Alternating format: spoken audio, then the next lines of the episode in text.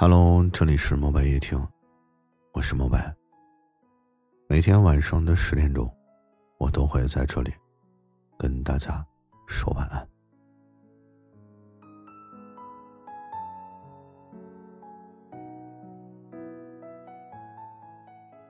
余秋雨说：“人生是一场苦旅。年少的时候，我经常想，为什么生活中明明有快乐和幸福的经历，但偏偏说人生都是苦的呢？”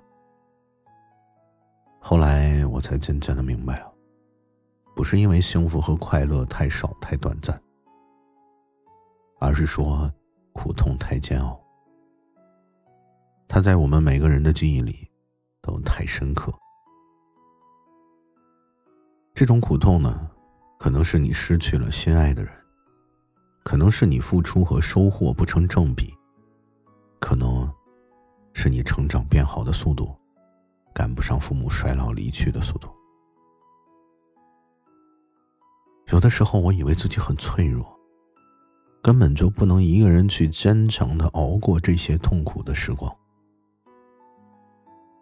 可是，有一天回头看的时候，却发现自己已经咬着牙走了很长的一段路。有个听友跟我说呀，他一个人在陌生的城市工作，工作很不顺心，有很多的委屈不知道跟谁说，下班了经常一个人躲在被窝里哭。可是第二天呢，还是要微笑着。去面对他的客户，解决工作上的问题，所以他就一直告诉自己，虽然是个女人，但也要坚强。还有的听友跟我说，他父亲最近查出来了肝癌的晚期，他一个大男人在病床上捂着嘴哭得撕心裂肺。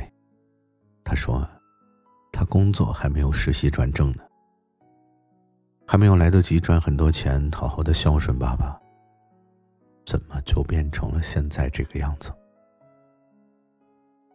可是他没有在爸爸面前表现出一丝的难过，始终坚强的微笑着，和妈妈一起安慰爸爸：“没有什么大问题，吃了药很快就会好的。”我不知道说什么样的话可以很好的去安慰他们。好像太多宽慰的话，在孤独和无助的面前，会显得苍白无力。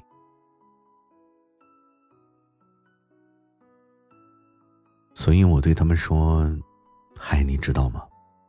在美国的最北边有一个巴罗小镇，北极圈以内五百三十公里的北冰洋岸边，有时候大街上啊都可以看到北极熊的出没。”每年有那么几个月的时间，太阳都不会落到地平线下面。